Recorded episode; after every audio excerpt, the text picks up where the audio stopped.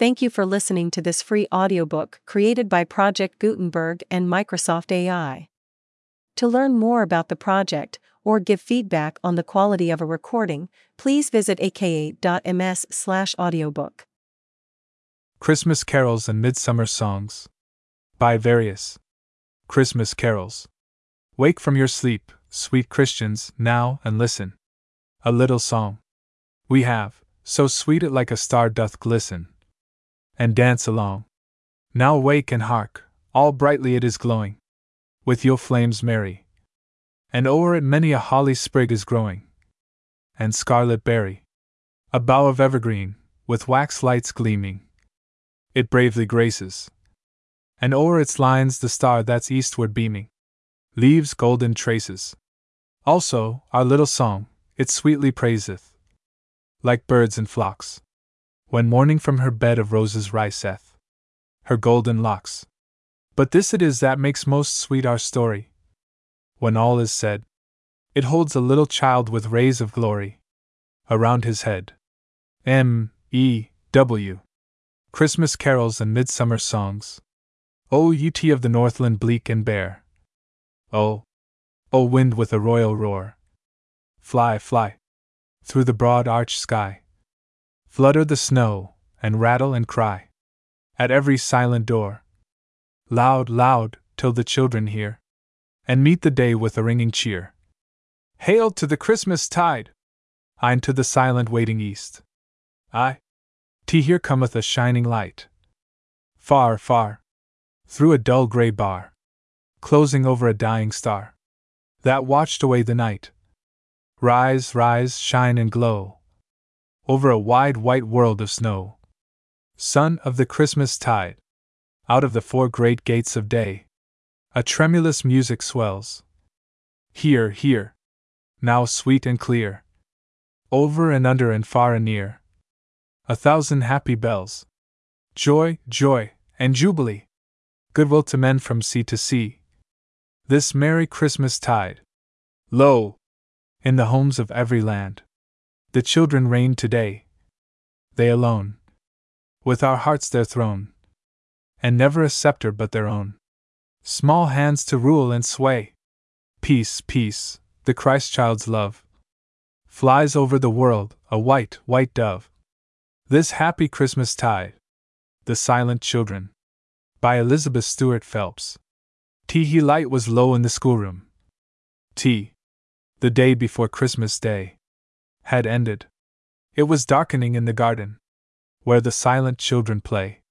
Throughout that house of pity, the soundless lessons said, the noiseless sport suspended, the voiceless tasks all read, the little deaf mute children, as still as still could be, gathered about the master, sensitive, swift to see, with their fine attentive fingers and their wonderful, watchful eyes. What dumb joy he would bring them! For the Christmas Eve's surprise! The lights blazed out in the schoolroom. The playground went dark as death. The master moved in a halo. The children held their breath. I show you now a wonder. The Audiophone, he said. He spoke in their silent language, like the language of the dead. And answering spake the children, as the dead might answer too. But what for us, O Master? This may be good for you. But how is our Christmas coming? Out of a wise machine. For not like other children's. Have our happy hours been? And not like other children's. Can they now or ever be? But the Master smiled through the halo. Just trust a mystery. Then to the waiting marvel. The listening children lent, like listeners, the shadows. Across the schoolroom bent. Oh, my children, for a little. As those who suffer must. Great tis to bear denial. But grand it is to trust. While science, from her silence, of twice three thousand years, gave her late salutation to sealed human ears. Quick signaled then the master. Sweet sang the hidden choir their voices, wild and piercing, broke like a long desire that to content has strengthened. Glad the clear strains outrang. Nearer to thee, oh, nearer! The pitying singers sang. Happy that Christmas evening. Wise was the Master's choice. Who gave the deaf mute children the blessed human voice. Wise was that other Master. Tender his purpose dim. Who gave his Son on Christmas to draw us nearer him. Nearer to thee, oh, nearer. Nearer, my God, to thee. Awestruck, the silent children hear the great harmony. We are all but silent children, denied and deaf and dumb, before his unknown science. Lord, if thou wilt, we come. A Day in Winter. By Mrs. L. C. Whitten. T. Rough the crimson fires of morning. T. Streaming upward in the east. Leaps the sun, with sudden dawning. Like a captive king released. And December skies reflected. In the azure hue below. Seem like summer recollected. In the dreaming of the snow dot. It is winter, little children, let the summer. Singing, go! There are crisp winds gaily blowing. From the north and from the west. Bove the river strongly flowing. Lies the river's frozen breast. O'er its shining silence crashing.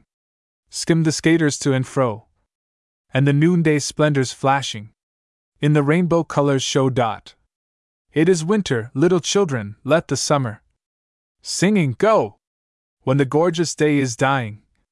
There is swept a cloud of rose. O'er the hilltops softly lying. In the flush of sweet repose. And the nests, all white with snowing. In the twilight breezes blow. And the untired moon is showing. Her bare heart to the snow dot. It is winter, little children, let the summer. Singing, go! Twelve o'clock, and all's well. A Christmas rhyme of might have been. By M.S.C. P. I know of an owl. I. A storybook owl. And he dwells in a cloudland tree. So way high up you never see. A glimpse of the great white fowl. And this ancient fowl. This storybook owl. Sometimes to himself he speaks. Once in a thousand years or so. In a voice that crackles and creaks. And never is heard by the children below. To wit. Who? I sleep by day. Of course I do. It's the sensible way.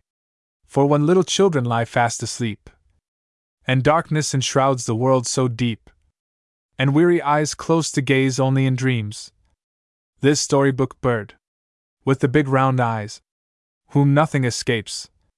So knowing and wise, watches and peers, with never a wink, into crannies and nooks where one might think no danger would come, so peaceful it seems.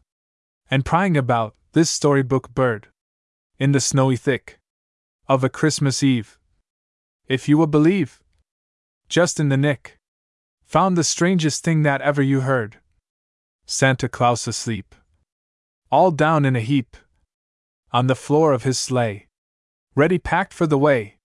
And think of the stockings swaying, at Levin o' the night, with the silent firelight, all over them fitfully playing, a dangling host, from the chimney nails, as warm as toast, but empty, pitiful.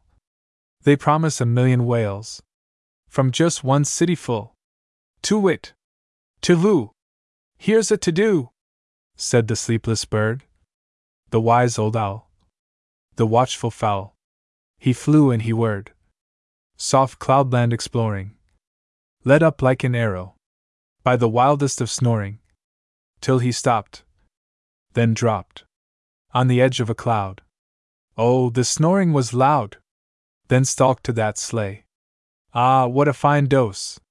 He flashed out one claw, and, tweaked Santa Claus' nose. Santa woke with a jump, sat up in his sleigh, rubbed his nose, and I don't suppose understands to this day. And gazing around, he took in the plight. He seized his reins in the funniest fright, and down he came in the snowy midnight, all rosy and bright. The great merry elf, just like himself. Bluster and noise, nonsense and fun with gifts for the children, everyone. While, soft and far, every bell chimed. Twelve o' the clock and all's well. And the slumbering world might have heard the great white wide winged storybook bird a calling, Merry Christmas! forth in glee, as he flew up to his cloudland tree. And the owl never told, I alone knew. So don't you tell, whatever you do. How near the world came to a disaster most shocking. Waking Christmas morning without a filled stocking. Holly Tree. By Paul H. Hayne. High on the holly tree. Old ballad. Tee hee firelight danced and wavered. T. In elvish, twinkling glee. On the leaves and crimson berries. Of the great green Christmas tree. And the children who gathered round it. Beheld, with marveling eyes, pendant from trunk and branches. How many a precious prize! From the shimmer of gold and silver, through a purse's cunning net, to the coils of a rippling necklace that quivered with beads of jet. But chiefly they gazed in wonder, where flickered strangely through the topmost leaves of the holly the sheen of a silken shoe. And the eldest spake to her father I have seen, yes, year by year, on the crown of our Christmas hollies, that small shoe glittering clear.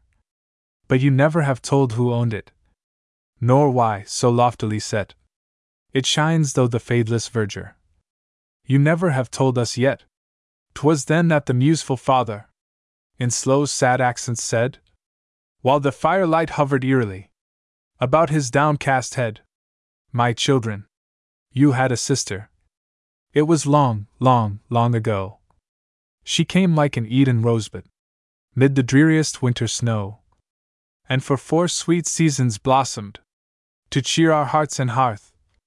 When the song of the Bethlehem angels lured her away from earth, a little before she left us, we had deftly raised to view, on the topmost branch of the holly, yon glimmering tiny shoe.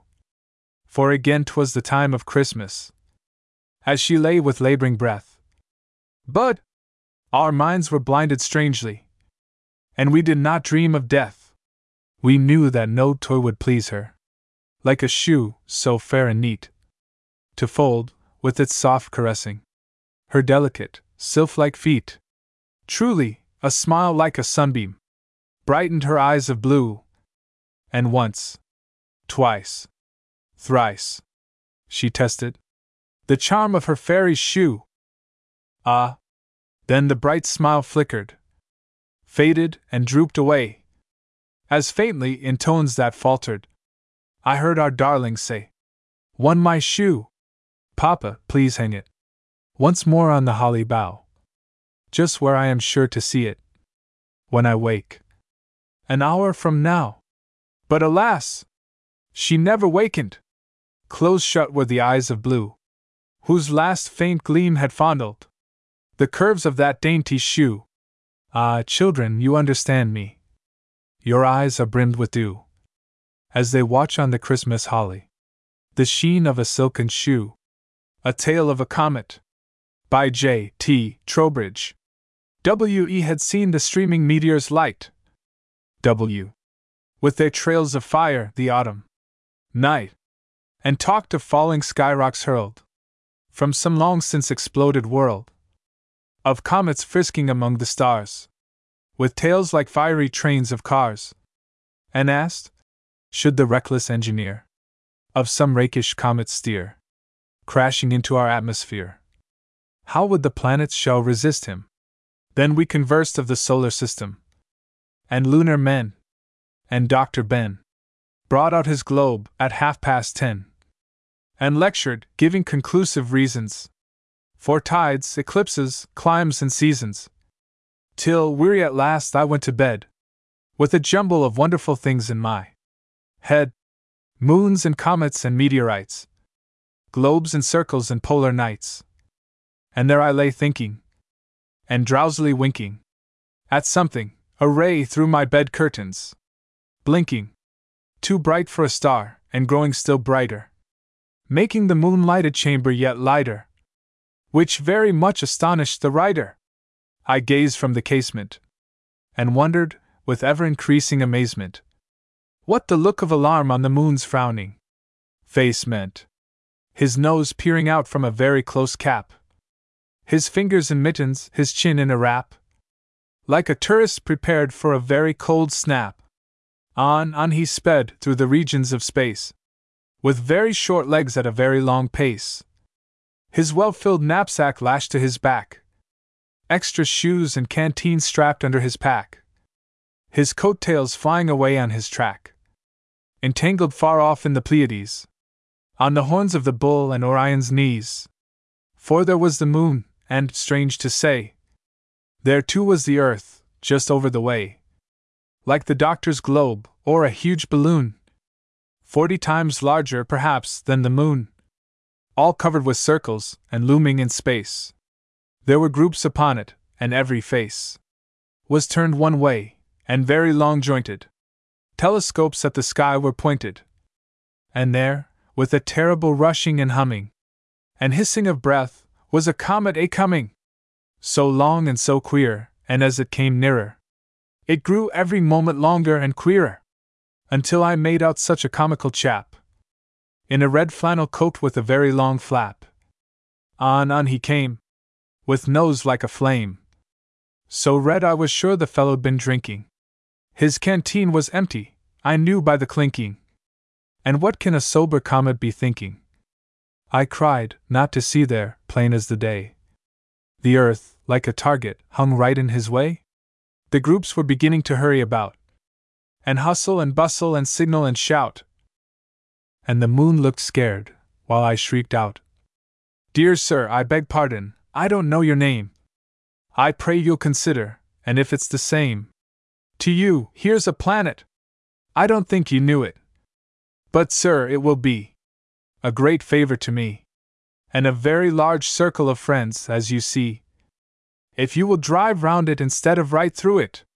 He put up his head with a stupefied stare. And says he, I declare! No, I wasn't aware! And I'm going at such a deuce of a rate. I'd stop if I could, but I fear it's too late. Bless my stars! Here I am! He had just time to stoop. When through it, head foremost, he went at a swoop, as a circus rider dives through a hoop, with a crash, and a smash, and a roar as of thunder. It quivered, and shivered, and flew asunder. The moon, looking down, shed tragical tears, while, winking hard and holding his ears, the comet came out on the other side, wheeled round, swore loud, and ruefully eyed the ruin, sneezed two or three times, then drew his long tail after him down the blue. Heavens and earth! What have I done? This does beat everything under the sun. I don't care the wink of a star, said he, for all the damage done to me. Feeling his nose, and then with a flirt, carefully brushing away the dirt from his coat and its stained and draggled skirt. But look at this dear little, queer little planet. I've done the business for her, and Ivan it is quite too bad. The fairest of creatures. How well I remember her pleasant features. The smile on her face and the light in her eye. When I've touched my hat to her, hurrying by. Many a time, on my way through the sky. I'd mend the poor thing if I could, and I'll try. How he got it or where, I cannot declare. But thereupon he drew up a chair, hung his long coat tail over the back, sat down by the pieces and opened his pack, brought forth from its depths a stout needle and thread, and there he sat squinting and scratching his head, as if rather doubtfully questioning whether 'twas possible ever to patch her together. Meanwhile, but how can I hope to tell half that to my friends befell? On the shattered and scattered shell? How depict the huge surprise of some, at the very astonishing rise of their real estate shot off in the skies? How describe the flying blocks, the fall of steeples and railroad stocks, the breaking of banks and the stopping of clocks, and all the various knocks and shocks? Frantic reporters rushing about, and correspondents setting out in a big balloon, intending from it to interview our friend, the comet while the wide awake daily press unfurled Its rival bulletins. End of the world. Frightful collision. America hit. Full particulars. Canada hurled. Over New England. The Union split. An interruption of travel and trade. The comet coming to our aid. For now the comet, odd to see, although it didn't seem odd to me. With thimble and glue pot, sewing and gluing, the shattered globe was cheerfully doing all he could to restore the ruin, patiently replacing all the scattered fragments, great and small, stitching here and sticking there, with a hopeful smile and a satisfied air, putting the planet into repair. When all was done, with a dexterous twirl of his fingers, he set it once more a whirl, while the moon looked pleased as a smiling girl. Off he sped, and the planet spun away on its axis round the sun. When, watching with curious eyes, I found he hadn't made it precisely round. The zones, moreover, were strangely mixed. Constantinople was squeezed betwixt St. Petersburg and Baltimore, South Carolina and Labrador. To Massachusetts were snugly tied. New York and Paris were side by side. And oddest of all earthly fates, England was in the United States. Greenland, he couldn't have made a greater mistake, was on the new equator, while in each crack of the crust some bit of broken china was made to fit. Whereupon I cried, with a wild halloo, Hold on! Come back! This never will do! Just see what a botch you've made! Before he had time to turn, with a clang and a roar, and a glare of its one great cyclops eye, the lightning express went whizzing by, with a rushing of steam, and a howl and a scream, that waked me from my curious dream, which the doctor avers, and he makes it plain, must all have passed through my busy brain, with the passing of the midnight train. Oh, happy night! By M. E. B. Oh, happy night! That brings the morn to dawn above the Lord new born, and bids the angels sing again their message to the sons of men. We hail thee! We hail thee! O happy manger! That hath known this precious burden as thine own. Beyond all gifts the world doth hold, of pomp and power and gems and gold. We hail thee! We hail thee, equals! O happy star! Whose radiance sweet did lead the wise men's eager feet to seek the way, unknown, untried, that led them to the manger's side. We hail thee! We hail thee! O happy day! That gave to men the babe divine of Bethlehem, the King of kings, the undefiled, in semblance of a little child. We hail thee! We hail thee! O happy babe! whose wondrous eyes still hold the light of paradise. Look down in blessing from above, while Prince of Peace and Lord of Love. We hail thee! We hail thee! Willie Wee. By Mrs. A. M. Diaz. Tiwa lads were conversing as happy as kings. T. Of the coming of Christmas and all that it brings. Of the Christmas tree and its many delights of the city shop windows and other fine sights. When out spake we will, sometimes called Willie. We, though often, Sweet William, or Little Willie, for years and a half or three quarters was he. Say, what kind of a tree is a chrysermis tree? And the while they discoursed, as his wonder grew, with questions like these he followed them through. Does it have big branches that spread all around? Do its roots stay deep down in the dark ground? Does it grow, grow, grow, way up very high? If you climb to the top, will your head bump the sky? Do any plums grow on it, or apples, or cherries? Or any good nuts, or pretty red berries? Does it bloom out all over with flowers white as snow, as that tree does down there in our garden below? Do robins and kingbirds build nests in that tree? And other birdies too? asked little Willie. Yes, answered Ned, wise schoolboy Ned. A Christmas tree, young curly head. Has branches, sure, but has no roots. And on its branches grow no fruits. Yet bright red apples there you'll see, and oranges of high degree. Apples and oranges on one tree. That sounds very strange. Quoth little Willie. No flowers bloom there, snowy white. Yet with these fruits, a curious sight, are oft seen flowers both red and white. Should you climb to the top without a fall, your head might bump against the wall. But not against the sky, you see. For indoors stands the Christmas tree. You tell very big stories. Quoth little Willie. No birdie there doth build its nest.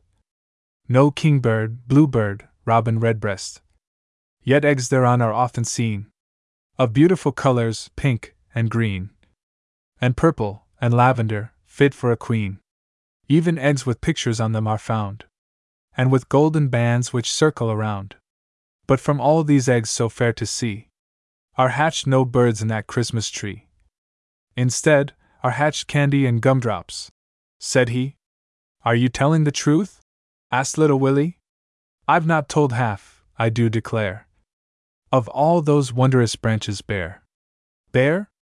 They bear dolls and whips and drums, tops, whistles, taffy, sugar plums, and candy sheep, and candy cats, and candy birds, and candy rats, and India rubber girls and boys, bear trumpets and all kinds of toys, bear books, and jumping jacks, and mittens, and little cotton flannel kittens, and over the whole of this Christmas tree, candles are burning right merrily. What think you of this? My sweet Willie wee? I think you are fooling, said little Willie. Next morning, young Willie, with serious air, put earth in a flower pot, and buried up there a seed of an apple with very great care. Pray, what are you doing, you rogue Willie wee? I am planting a seed for a Christmas tree. Is not that good to do? asked little Willie. There came from that seed a green little shoot, which put out its leaves and firmly took root. And so finely did thrive that at last it was found too large for the house and was set in the ground. Where it grew up, a tree, one scarcely knew how. Look down by the wall, it is standing there now. It blossoms in springtime, and many a nest has been built there by kingbird and robin redbreast. And other birdies too oft come to the tree, and sing there and swing there, oh, so merrily. They make it all summer our joy and delight. And in fall of the year 'tis a beautiful sight when the clustering wealth of its apples is seen. Its ruby red apples all set in their green. And Willie? Yes, he grew up too, young Willie. We. And went as a sailor boy over the sea. He sailed in a ship to some far distant shore.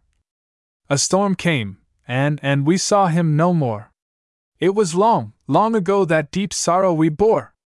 The lads who were talking, as happy as kings, of the coming of Christmas and all that it brings. Our fathers now, so stately and tall, their children play by the garden wall, and swing on the boughs of the apple tree, or climb to the top, the world to see.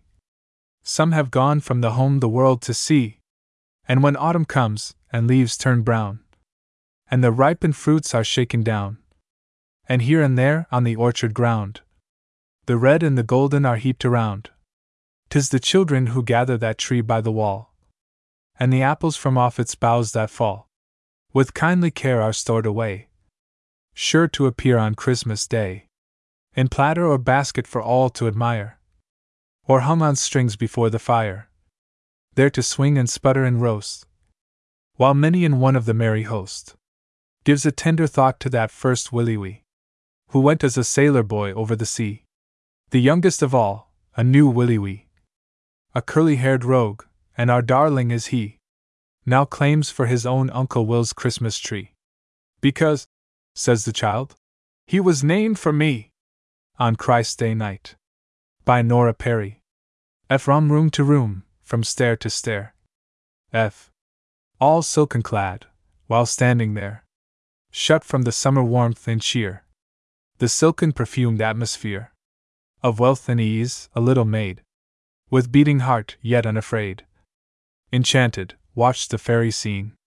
Between the curtains' parted screen.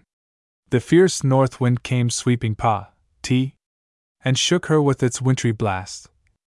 the frosty pavement of the street, chilled to the bone her ill clad feet. Yet moment after moment fled, and there she stood, with lifted head, her eager eyes, as in a trance, fixed on the changes of the dance. Dulcet sounds, as stately mansion, s, bright and gay, with festal light made, darkness day, far up and down the dusky street. That Christmas night, while hurry, ing feet, sped swiftly by, nor scarce laid, for all the dulcet sounds that strayed in merry measures from within, where harp and flute and violin, in soft accordance, wild and sweet, made music for the dancers' feet. All silken clad those feet that kept that time and tune, or lightly stepped. Her eager ears still drinking in the strains of flute and violin. And still, as sped the moments past, colder and colder swept the blast. But little heed had she or care. Her glance upon one vision fair. One vision, one, beyond the rest. A girl with roses on her breast, and with a look upon her face. The sweet girl face of heaven's own grace. As through the dance she smiling led her youthful guests, with airy tread. Ah, would she smile on me like this? And would she give me kiss for kiss? If I could stand there at her side? The wistful watcher softly cried. Even as she spoke, she closer crept. Upon the broad low terrace stepped. And nearer leaned Dot, just then, just there. A street light sent a sudden glare. Across her face, Dot, one startled glance.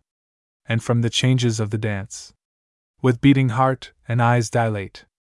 The girlish mistress of the fate sprang swiftly forth. Dot, a moment more. And through the window's open door, another guest was ushered in. Her lip was pale, her cheek was thin.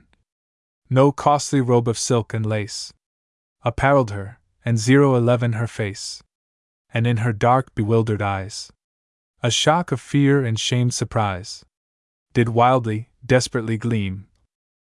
While here and there, as in a dream, she vaguely heard yet did not hear the sound of voices far and near. She tried to speak, some word she said, of all her troubled doubt and dread. Some childish word. What would they do? Then all at once a voice rang through her troubled doubt, her troubled fear. What will they do? Why this, and this? And on her cold lips dropped a kiss, and found her frozen figure crept. A tender clasp dot, she laughed and wept, and laughed again for this and this. This tender clasp, this tender kiss, Roz more than all her dream come true. Was earth with heaven's light shining through? Was Christ's own promise kept aright? His Word Fulfilled on Christ's Day Night. Gracie's Fancies. By Brenda Aubert. A whir of wings, and a rush of feet. A. And quick through the driving snow, and Grace, at the window, with wondering eyes, watches their coming in shy surprise. A flock of snowbirds, tiny and brown, on the gnarled old plum tree settled down. A moment she watches the chirping band her sweet face resting upon her hand. Oh, Mamma, look! It is snowing brown! She cries as the birdlings flutter down. Then cries, and a laugh slips out with the words. Why, Mamma, the snowflakes have turned to birds! Waiting a winter's tale. By Mrs. Sally M. B. Piatt. S. Ohm's sweet things go just to make room for S. Others. The blue field blossom hurries from the dew, my little maiden, hush your noisy brothers. And see, the wild rose reddens where it grew. The green leaf fades that you may see the yellow. We have the honey when we miss the bee. Who wants the apples scarlet stained and mellow? Must give the buds upon his orchard tree. Then, for those finely painted birds that follow the sun about and scent their songs with flowers, we have, when frosts are sharp and rains beat hollow, these pretty, gray crumb gathering pets of ours. The butterflies you could not catch were brighter than anything that we have left in air. But these still flying shapes of snow are whiter, I fancy, than the very lilies were. Then is the glimmer of fireflies cold and eerie. Far in the dusk, so pleasant after all. As is this home lamp playing warm and cheery. Among your shadow pictures on the wall? But I forget. There ought to be a story. A lovely story! Who shall tell it then? The boys want war, plumes, helmets, shields, and glory. They'd like a grand review of Homer's men. Their jealous sisters say it's tiresome hearing. A girl is not as patient as a boy. Of that old beauty, yes, the much recurring. About three thousand years old, Helen of Troy. They'd rather hear some love tale murmured faintly. Through music of the sleigh bells, something. True. Such as their young grandmothers, shy and saintly. Heard under stars of winter, told anew. The little children, one and all, are crying. For just a few more fairies, but you know. They go to sleep when goldenrod is dying and do not wake till there is no more snow. They sleep who kept your Jersey cow from straying. My boy, while you were deep in books and grass. Who tended flowers, my girl, while you were playing some double game, or wearing out your glass. They sleep, but what sweet things they have been making by golden moons to give you a surprise.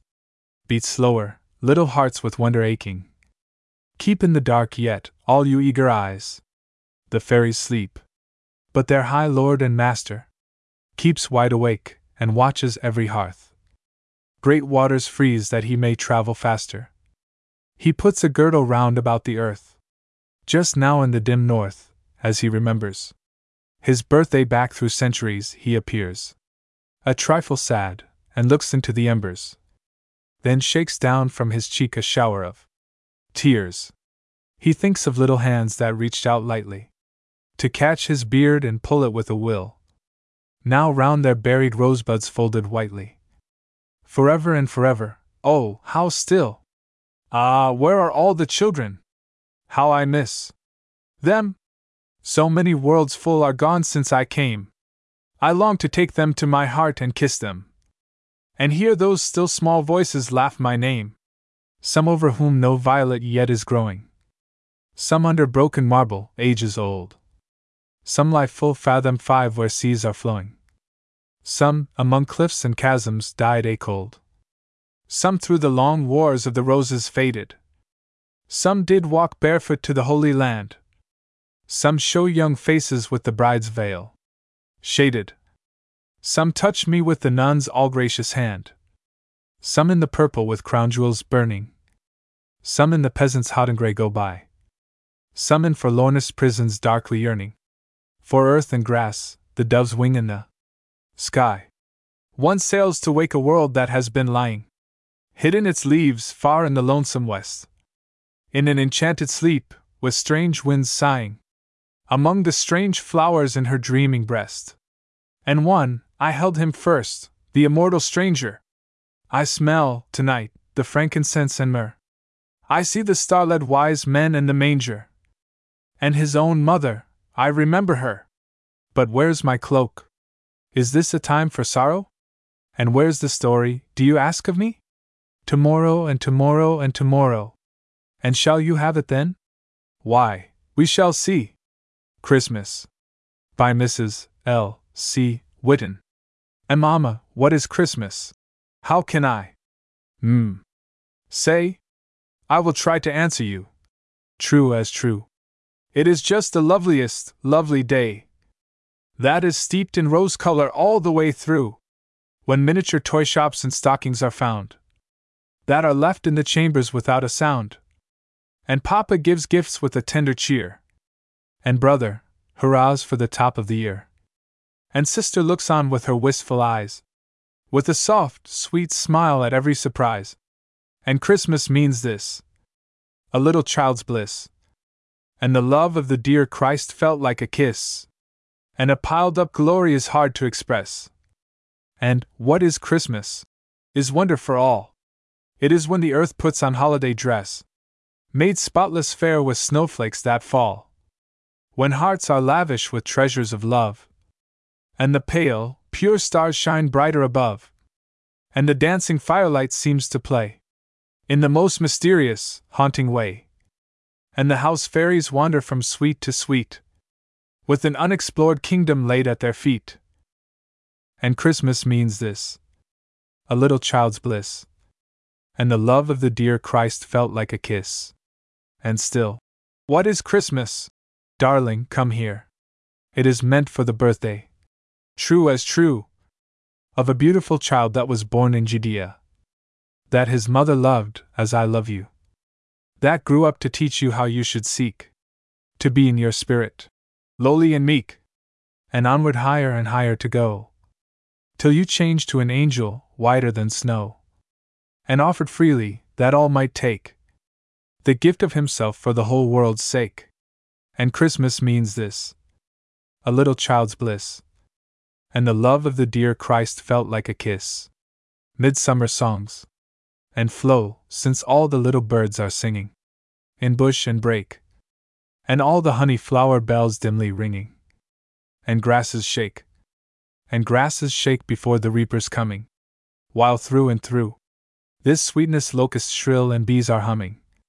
I'll sing to you a little song, with bird notes all a twitter, with honey flowing from tilted flower cups with dew egg glitter, with fireflies glowing, and over it roses and knots and myrtle, as thickly lay, and violets as on a maiden's kirtle. A holiday, sweetened all through with flowers, with which 'tis filled, so full you see, it needs and also honey round it spilled. A sweet song be. M. E. W. Saint Emily. By E. F. Fry. W. Hen grass grows green in springtime. W. And trees are budding gay. When the breath of bursting lilacs makes sweet the air of May. When cowslips fringe the brooksides, and violets gem the dells, and tremble mid the grasses, the windflower's slender bells. When the fragrant lily rises from its sheltering sheath of green, in the city's narrow alleys, Saint Emily is seen, a modest little maiden. She walks secure from harm. A basket, flower laden, swings lightly on her arm, and right and left she scatters, alike to bad and good, the beauties of the garden, the treasures of the wood. When summer days drag slowly, in languor, heat, and pain, to those who lie in hospital, never to rise again. Dreaming, with fevered longing, of shady country homes, where roses hang in clusters, and honeysuckle blooms. From cot to cot so softly moves dear Saint Emily, and here a rose she proffers, and there a bud lays she, the close abode of sickness. She fills with fragrant bloom. Her gentle presence passes, like music through the room and many a moaning sufferer hushes his sad complaint, and follows with his weary eyes the movements of this saint. When autumn paints the woodlands with scarlet and with gold, when the blue gentian's lids unclose in frosty meadows cold, from the little troop of children that crowd some orphan home, the joyous shout arises Saint Emily has come! And round her close they gather an eager little band, while from the well stored basket she fills each outstretched hand with purple hillside asters and wondrous goldenrod, and all the lingering flowers that love to dress the autumn sod. And pallid cheeks flush rosy, and heavy eyes grow bright, and little hearts forlorn and lone stir with a deep delight. And when the woods are naked, and flowers no longer blow, when the green nooks they love so well are buried in the snow. Not quite unknown that presence to children sick in bed, bearing bright wreaths of autumn leaves and strings of berries red.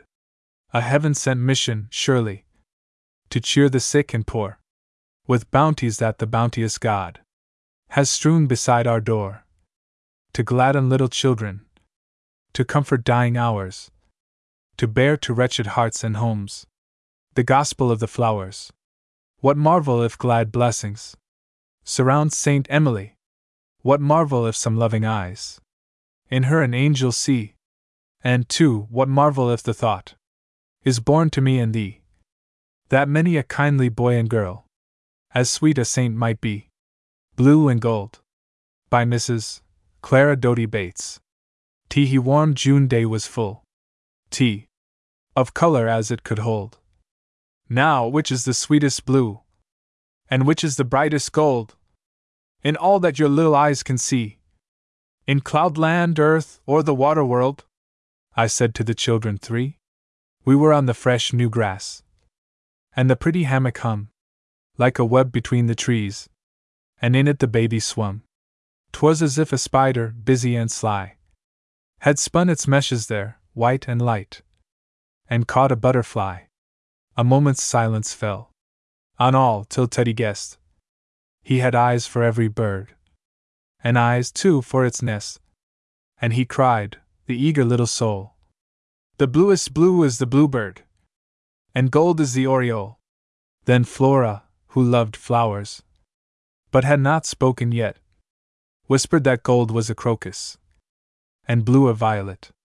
And Edith, the more emphatic one, said, No, the bluest blue is the sky, and the goldenest gold the sun. I pointed to the web that swung so white and light, in which the baby cooed, as a nestling pigeon might. I can answer best of all, I said, for there is in water world, earth, or skies, no blue so sweet as that baby's eyes. No gold so bright as his head. The Land of Used to Be. By James Whitcomb Riley. A envy where's the land of used to be? Does little baby wonder? Eh? Oh, we will clap a magic saddle over Papa's knee. And ride away around the world, and in and out and under. The whole of all the golden sunny summer time, and see. Leisurely and lazy like we'll jostle on our journey. And let the pony bathe his hooves and cool them in the dew as he sidles down the shady way, and lags along the ferny and the green grassy edges of the lane we travel through. And then we'll canter on to catch the bubble of the thistle, as it bumps among the butterflies and glimmers down the sun, to leave us laughing, all content to hear the robin whistle. Or guess what Katydid is saying little Katie's done. And pausing here a minute, where we hear the squirrel chuckle, as he darts from out the underbrush and scampers up the tree. We will gather buds and locust blossoms, leaves and honeysuckle, to wreathe around our foreheads, riding into used to be. For here's the very rim of it that we go swinging over. Don't you hear the fairy bugles, and the tinkle of the bells? And see the baby bumblebees that tumble in the clover? And dangle from the tilted pinks and tipsy pimpernels? And don't you see the merry faces of the daffodil eyes? And the jolly Johnny jump UPS, and the buttercups egg glee. And the low, lolling ripples ring around the water lilies. All greeting us with laughter to the land of used to be? And here among the blossoms of the blooming vines and grasses. With a haze forever hanging in a sky forever blue. And with a breeze from overseas to kiss us as it passes. We will romp around forever as the little fairies do. For all the elves of earth and air are swarming here together. The prankish Puck, King Oberon, and Queen Titania too. And dear old Mother Goose herself, as sunny as the weather, comes dancing down the dewy walks to welcome me and you. A Baby Show. By H. H. A droll conversation I once overheard. A. Two children, a cat, a cow, and a bird. The names of the children were Eddie and Jane. The names of the others I did not hear plain. How came I to hear them? I think I won't. Tell. You may guess if you please, and if you guess. Well, you'll guess that I heard it as many a man hears. With his fancy alone, and not with his ears. Such a wonderful plaything never was known. Like a real live dolly, and all for their own. Two happier children could nowhere be found. No, not if you traveled the whole world around. They had drawn her this morning where daisies grew, White daisies, all shining and dripping with dew. Long wreaths of the daisies, and chains they had made. In the baby's lap these wreaths they had laid. The children were drawing, with caution and care, their sweet baby sister, to give her the air. In a dainty straw wagon with wheels of bright red, and a top of white muslin which shaded her head. She was only one year and a few months old. Her eyes were bright blue and her hair was like gold. She laughed all the time from morning till night, till Eddie and Jane were quite wild with delight equals, and were laughing to watch her fat little hands, untwisting and twisting the stems and the strands. Just then, of a sudden, a lark flew by, and sang at the top of his voice in the sky. Ho! Ho! Mr. Lark! shouted Jane. Come down here! We're not cruel children. You may come without fear. We've something to show you. In all your life. Maybe. You'll never see anything sweet as our baby. 'Twas an odd thing now for a lark to do. I hope you won't think my story's untrue. But this is the thing that I saw and I heard. That lark flew right down, like a sociable bird. As soon as they called him, and perched on a tree and winked with his eye at the children and me, and laughed out, as much as a bird ever can, as he cried, Ha! Ha! Little woman and man! You'll be quite surprised and astonished, maybe, to hear that I do not think much of your baby. Why, out in the field here I've got in my nest, all cuddled up snug neath my wife's warm breast. For little babies, two sisters, two brothers, and all with bright eyes as bright as their moth. Ers, your baby's at least ten times older than they. But they are all ready to fly today. They'll take care of themselves in another week. Before your poor baby can walk or can speak. It has often surprised me to see what poor things. All babies are that are born without wings. And but one at a time. Dear me, my wife. Would be quite ashamed of so idle a life and the lark looked as scornful as a lark knows. How? As he swung up and down on a slender bough. A cat had been eyeing him there for a while, and sprang at him now from top of a stile. But she missed her aim, he was quite too high. And oh, how he laughed as he soared in the sky! Then the cat scrambled up, disappointed and cross. She looked all about her, and felt at a loss. What next she should do, so she took up the thread of the lark's discourse, and ill naturedly said, Yes, indeed, little master and miss, I declare. It's enough to make any mother cat stare. To see what a time you do make, to be sure. Over one small creature, so helpless and poor. As your babies are. Why, I've six of my own. When they were two weeks old, they could run alone. They're never afraid of dogs or of rats. In a few weeks more, they'll be full grown cats. Their fur is as fine and as soft as silk. Two gray, and three black, and one white as new. Milk. A fair fight for a mouse in my family. Is as pretty a sight as you'll ever see. It is all very well to brag of your baby. One of these years it will be something, maybe. And without even looking at the baby's face. The cat walked away at a sleepy pace. Moo moo, said a cow coming up. Moo! Moo! Young people, you're making a great to do. About your baby. And the lark and the cat. They're nothing but braggers, I wouldn't give. That. And the cow snapped her tail as you'd snap your thumb. For all the babies, and kittens, and birds that come. In the course of a year. It does make me laugh. To look at them all, by the side of a calf, why, my little brindle, as soon as 'twas born, stood up on its legs and sniffed at the corn. Before it had been in the world an hour, it began to gambol and canter and scour all over the fields. See its great shining eyes, and its comely red hair that so glossy lies, and thick. He has never felt cold in his life. But the wind cuts your baby's skin like a knife. Poor shivering things, I have pitted them oft. All muffled and smothered in flannel soft. Ha! Ha! I am sure the stupidest Gabby can see that a calf's ahead of a baby. And the cow called her calf, and tossed up her head, like a person quite sure of all she has said. Then Jane looked at Eddie, and Eddie at Jane. Said Eddie, How mean! I declare they're too vain to live, Preposterous things! They don't know what they're talking about. I'd like them to show a bird, or a kitten, or a learned calf that can kiss like our baby, or smile, or laugh. Yes, indeed, so should I, said Jane in a rage. The poor little thing. She's advanced for her age. For the minister said so the other day. She's worth a hundred kittens or calves to play. And as for young birds, they're pitiful things. I saw a whole nest once, all mouths and bare wings. And they looked jis if they'd been picked by the cook to broil for breakfast. I'm sure that they shook with cold if their mother got off for a minute. I'm glad we have flannel and wrap babies in it. So the children went grumbling one to the other. And when they reached home, they told their mother.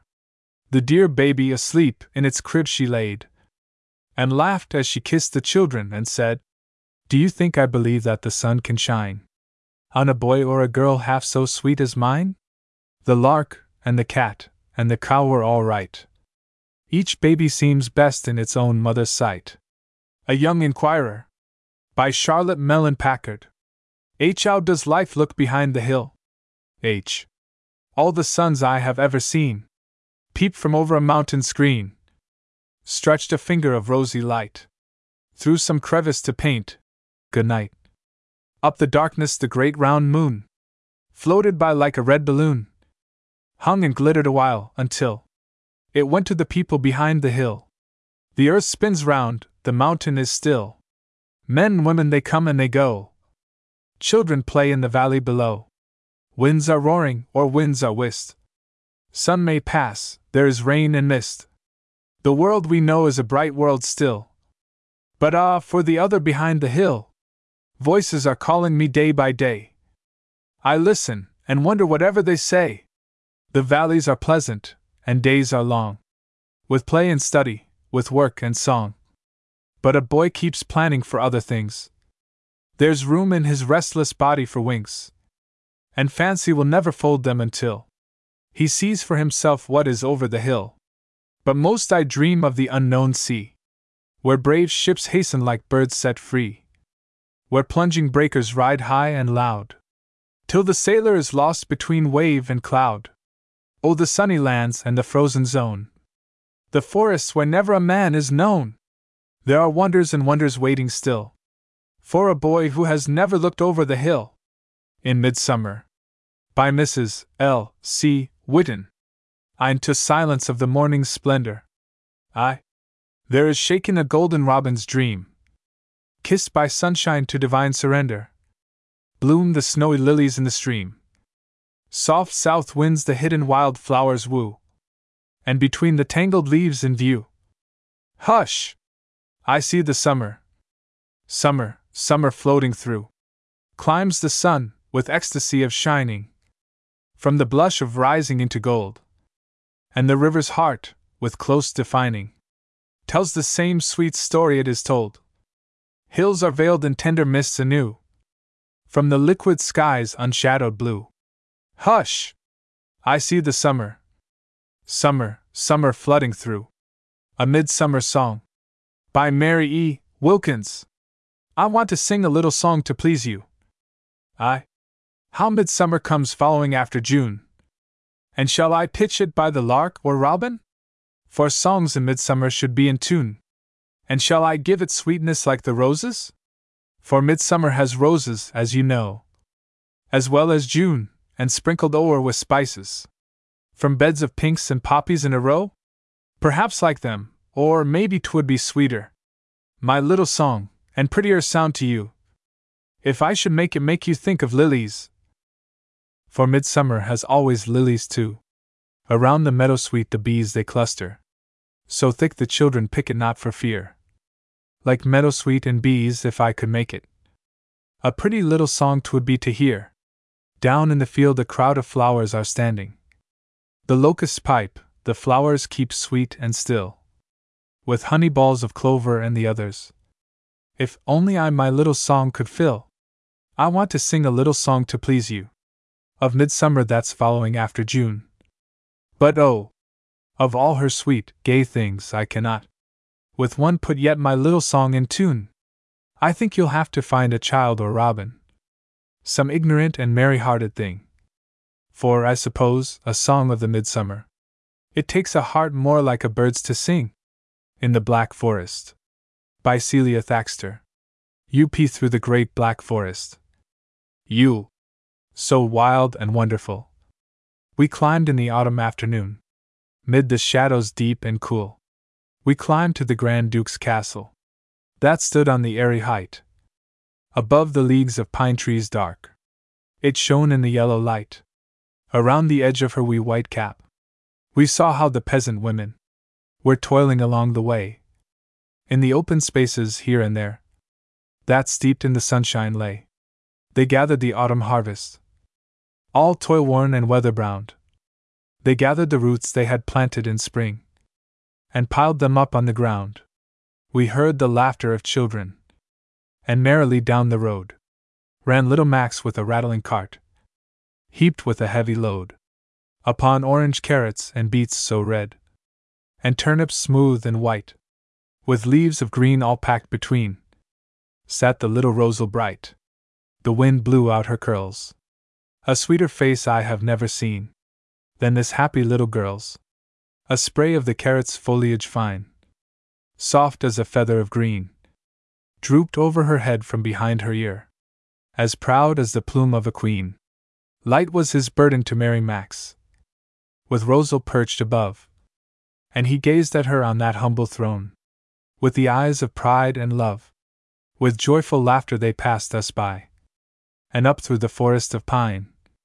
So solemn and still, we made our way to the castle of Eberstein. Oh, lofty the Grand Duke's castle, that looked o'er the forest gloom.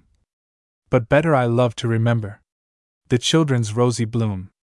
Oh, vast and dim and beautiful, were the dark wood shadowy aisles, and all their silent depths seemed lit with the children's golden smiles.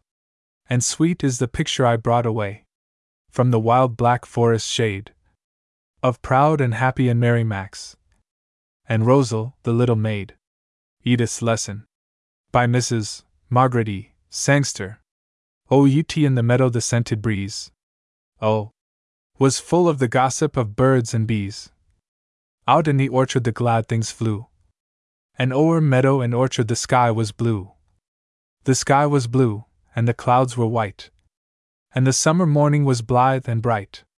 It is quite too lovely indoors to stay, said Edith, whether I work or play. So slate and pencil and fairy book were carried forth to a cozy nook, where the shadows glanced and the sunbeams shone, and the dear little girl could be alone. There were hard examples that must be done. For father to see ere the set of sun. And there was the merriest tale to read of a lady fair on a milk white steed, of a lady fair and a stately lover, and the charm that lay in a four leaf clover. Study the lesson, the robin said, as he poised on the branch above her head, with a whir of wings like the beat of drums.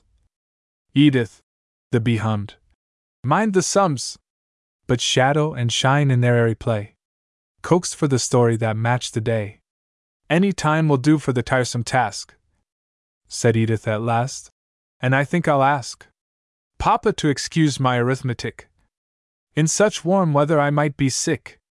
If I tax this poor little brain of mine. So she listened, you see, to shadow and shine. And then full length on the velvet grass. She dreamed of delights that would come to pass when she, too large for the rigid rule of the happy home or the stricter school, should be a woman and quite at ease, each hour to do what she might please. On silvery paper, with golden pen, she mused, I'd write love stories then. And wherever I went, would people say, The gifted Edith is here today! And maybe, for stranger things have been, I might editor be of a magazine, no higher flight could her fancy take. Were the darling child asleep or awake? And presently there in that paradise, the lids fell over the heavy eyes, and the noon bell's summons, loud and clear, was heeded not by her slumbering ear. How long was her nap, I do not know, but she sauntered home when the sun was low, Dinner was over, and father frowned, and chided her gently for idling round, while gravely he bade her be sure and see that she solved her examples after tea. Doris Spinning. An Old Time Ballad. By Margaret J. Preston. As he sat in the upper chamber. S. 'Twas a summer of long ago. And looked through the gable window. At the river that ran below. And over the quiet pastures. And up at the wide blue sky. And envied the jay his freedom as he lazily flitted by, yet patiently at her spinning, in a halo of happy light. As he wrought, though a shimmer rippled, the heads of the wheat in sight, though the garden was spilling over, its cups on the fragrant air, and the hollyhocks at the doorway had never looked half so fair. She saw, as her will kept whirling, the leisure of nature too, the beautiful holiday weather, left nothing for her to do. The cattle were idly grazing, and even the frisky sheep, away in the distant meadows, lay under the shade asleep. So sitting, she heard sweet laughter, and a bevy of maidens fair, with babble of merry voices, came climbing the chamber stair. Oh, Doris! How can you bear it? To drone at your spinning here? Why, girl! It's the heart of summer, the goldenest time of year. Put out of your hand the distaff. This wearisome whirl relax. There are things that are gayer, Doris, than sitting and spinning flax. Come with us away to the forest. When it rains is the time to ply such tiresome tasks, and today is the fifteenth day of July. With a face that was softly saddened, sweet Doris looked up and said, as she revelled a bit of tangle, and twisted again her thread. Nay, nay, I must do my spinning. It wouldn't be kind or right that the loom should be kept a waiting. My hanks must be done tonight. So the frolicsome maidens left her. With something of mild surprise. That Doris should choose a duty. With pleasure before her eyes. Not dreaming that when her mother, her dozens, should count upstairs, and kiss her and say, my darling! Her day would be glad as theirs. So she minded her wheel, and blithely she sang as she twirled it round, and cunningly from her fingers the delicate fibre wound, and on through the sunny hours, that neither were sad nor long. She toiled in her sweet obedience, and lightened her toil with song. Ay, surely, the day is lovely. It tugs at my very heart to look at its drifting beauty. Nor share in its joy my part are. I may not go forth to meet it. But the summer is kind, you see. And I think, as I sit at my spinning, I think it will come to me. She sings, Come hither, happy birds, with warbling will me, till songs that have no words melt through and through me. Come, bees that drop and rise within the clover, where yellow butterflies go glancing over. Oh, roses red and white, and lilies shining, like gilded goblets bright, with silver lining, each to my window send gifts worth the winning, to cheer me as I bend above my spinning. Oh, ripples on the sand, that break in beauty. Oh, pines that stiffly stand, like guards on duty. Green meadows where this morn the scythes were mowing. Soft slopes, where, o'er the corn, the wind is blowing. White clouds above the hill, that sail together. Rich summer scents that fill this summer weather. I'll bring the sweets you've found since morn's beginning, and come and crowd them round. My day of spinning, the brook behind the Waumbek house, Jefferson and White Mountains, by Mrs. Martha Perry Lowe. I run along by pastures, happy, happy brook. R. Run along the pebbles, with a curvet and a crook. Sing it all the morning, and sing it afternoon. Sing it all the starry night, that pleasant little tune. Are you growing modest? Do you think that I shall tire? Do you fear that I shall go and look for something higher? Well, I know the noisy world has music grand enough. But I do not care for all its preludes wild and rough. Well, I know other music, solemn and sublime. Voices of the ocean sounding all the depths of time. That is not the music I am looking for today. It is you I want to hear, so frolicsome and gay. Do not ever try to practice any modern art. Do not even stop to think or care about your part. Sing just as you always do, when there are none to hear. That will surely be the sweetest way to please my ear. Ah, my little brook! How foolish was my thought! All the praises of the worldling can disturb you not. Nothing can mislead you, or set you ill at ease. Make you think about yourself, or of the way. To please. Not a little fish could have made such a speech. Not a shining fly that schemes along your beach. Not a little bird would have said such a thing. Pardon me my foolishness, and sing again, sing. Bobby Lee. O N E 2 3. Oh. One was Bobby Lee. Sitting by the brook. With his fishing hook. With his spelling book. Thrust far aside. Whilst loud he cried. For once, no school. For once, no rule. Bell, ring away. This whole, whole day. I'll stop and play. One, two, three. One was Mrs. B. Stopping just to stare. At the vision there. Bobby by the brook. With his fishing hook. At the spelling book. Thrust far aside. 3. By Rosa Graham. Whilst loud she cried. The livelong day. A boy to play. I'd like to see. One little bee. Like Bobby Lee. One, two, three. One was Lady Rose. In her pretty clothes. Staring down to see. Little Bobby Lee. With his fishing hook. With his spelling book. Thrust far aside. Whilst loud she cried. The livelong day. A boy to play. I'd like to know. If I did so. How I would grow. Summer's going. By Mrs. L. C. Witten. L. Eaves are shrinking on the trees. L. Where the nests are hidden. There's a hush among the bees. As to roam forbidden. There's the silk of corn that shows. Faded tangles blowing. So that everybody knows. Darling, summer's going. There are insects' wings that gleam. Locusts shrilly calling. There are silences that seem into sadness falling. There is not another rose. But the sweet briar blowing. So that everybody knows. Darling, summer's going. There's the mist that haunts the night. Into morning sailing. Leaving filmy webs of light.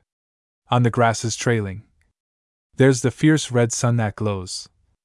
Through the vapor showing. So that everybody knows. Darling, summer's going. Breathe but softest little sigh child for vanished roses. For each season, going by, something sweet discloses. And if in your heart has grown truth to fairer blowing, summer then will be your own. Spite of summer's going,